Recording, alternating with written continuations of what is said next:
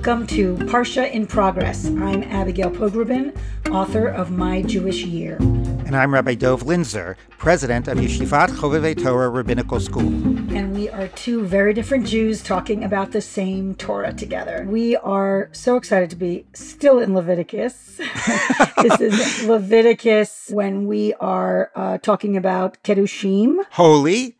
It's holy. in the plural. You shall be holy. Right let's just give people a sense of where we are in the story. Sure. I mean, there's not much of a story in Leviticus. Exodus ended with the building of the sanctuary of the Mishkan, and Leviticus starts with all the laws of the sacrifices, and then it got into all these laws of purity and impurity, and then there were a lot of laws about uh, forbidden sexual relationships, and now we're up to a new set of laws, which opens up with this mandate about being holy. So uh, it's interesting. It's not a right. point in a narrative, but it's interesting interesting to contrast it to what came before. So let's start in Leviticus 19:2. It says, "Speak to the whole Israelite community and say to them, you shall be holy, for I, the Lord your God, am holy."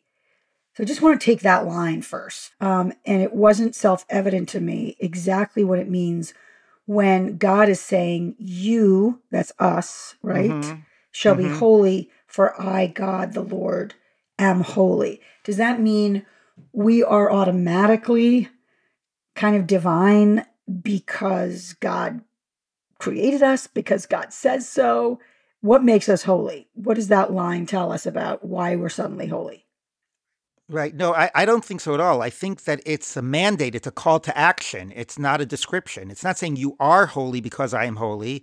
It's saying you shall be holy. It's about becoming holy. It's not about being holy. But I think that the point is that why, what does holiness mean? I mean, it's not explaining it, but it's saying it has something to do with God. So we should try to become more godlike, more like God. And then I think it's up for us to figure out what exactly that is describing. What is that holiness that's being described here? And we'll look at the list, but but I do want to push you on the for in that sentence. You mm-hmm. shall be holy, for I, the Lord your God, am holy. You should that's of the for is is a because. Yes. Right? So that means because I have attained this, you should try. Well, let's say the verse it said, You shall be compassionate, you shall care for the orphan and the widow, because I, the Lord your God, am compassionate and care for the orphan and widow. Would you understand that? Yeah, I would understand that better. Why is this harder to understand? I guess because holy feels like a state of being, not an action. I don't know. Would you ever say describe somebody as being holy, or that's like not part of no. our lexicon these days? Not so much. Would you? Very few people. Very few people. But somebody who's like a real pious person, and you know, is always sort of thinking about God and about people. And I could imagine saying about somebody, he's a really holy person. Well, let's look at what the laundry list of holiness amounts to in this Parsha. And these are just a few of the examples. 1911, you shall not steal, you shall not deal deceitfully or falsely with one another. 1912, you shall not swear falsely by my name, profaning the name of your God. 1913, you shall not defraud your fellow, you shall not commit robbery, the wages of a laborer shall not remain with you until morning. It goes on, you shall not insult the deaf or place a stumbling block before the blind. You shall not render an unfair decision, do not favor the poor or show deference to the rich. Judge your kinsman fairly. You shall not take vengeance or bear a grudge against your countrymen love your fellow as yourself. We know that famous line. so this is why you call this the core of Jewish ethics, right? Yeah, I mean that's a that's a pretty comprehensive list. I think it's an inspiring one, frankly. Mm-hmm. And I think it's very it's it's more clear than most things in the Torah, wouldn't you say? Yeah, absolutely. And you know, reading those, it's very powerful because it says holiness is the same as an ethical moral life, one that cares about other people. When we think about holiness or religiosity, we tend to think about ritual things that make you different from everybody else. You know, the way you dress, keeping kosher, keeping Shabbat. And when we think about people that just live moral, ethical lives and care about other human beings, say, oh, well, that's moral, that's not religious, you know, and holy usually goes with religious. And here we're being told this is what a holy life is about. And do you think it's the whole of it? Like, I mean, whole with W H O L E that you have to do all these things in order to be holy, or is, does one suffice? Uh, I think the Torah is expecting us to do all, but like I said, I mean, I think our lives are lives of becoming, not of being. I think that's a helpful way of thinking about what we're always striving towards. But I would actually say no in a different way because I think that you did a little cherry picking because you focused on all the verses that were about morality, and there are plenty. Is that a criticism? Um, it was a friendly jab.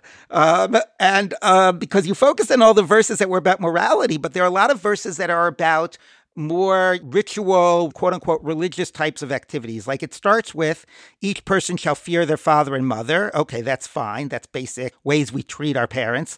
But then it says, and you shall observe my Sabbath. I am the Lord your God. Do not turn to the idols, to the false gods. Do not make for yourself a fa- you know a false god. I am the Lord your God. And when you bring a sacrifice, here's how you should. Here's how you should eat it, and under these days. So it right at the beginning puts us all this much more ritualistic things, and then it transitions into the moral and the ethical. So what's your thinking about that? Well, it feels like they're very integrated. I guess the blueprint is both. Like you have to live morally, but that's a more universal kind of roadmap. You don't necessarily have to be a Jew mm-hmm. to do those things. Mm-hmm. I mean, I think we all should be doing them. The the God piece makes it particularly particularistic. It's our this is this is what the religion requires because it's Judaism. So you're just saying they're interrelated in that you have the universal part of Judaism and the particular part of Judaism. Right. The fact that you're raising all these moments where it says you have to do this, I am the Lord your God, mm-hmm. right?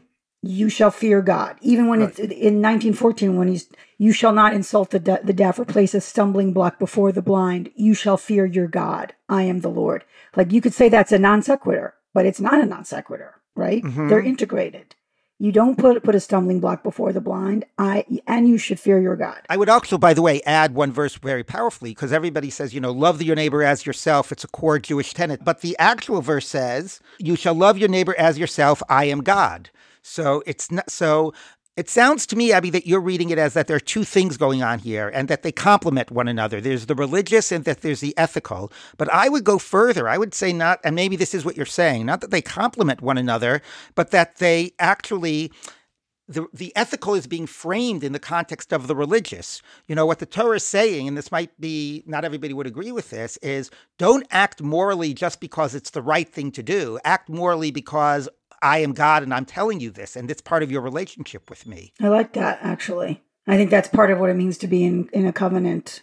Mm-hmm. I mean that that's that's the contract we've signed. So I think that that might be going back. That might be what the being holy is about, right? The being holy is is that if you live a moral life but it's part of your relationship with God and you live a r- ritual life which highlights your relationship with God, then all of those combined is what a holy life is about. Some people in the more observant community, when they think about being careful of mitzvah observance, focus just on the more ritualistic, particularistic, you know, aspects, and they don't pay as much attention to the uh, interpersonal and ethical. And some people in the less observant community, you know, it's the reverse.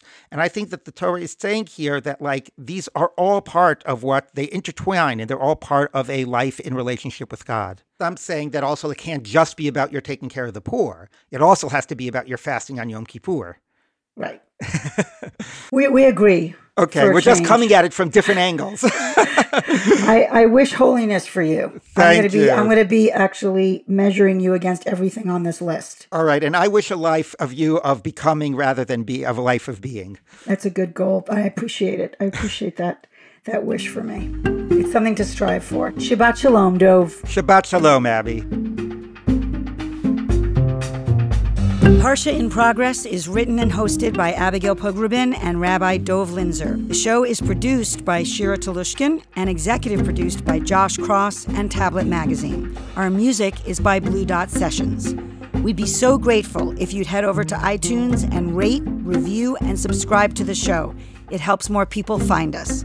You can also write or fetch to us at this email, Parsha in Progress at tabletmag.com. Thanks for listening.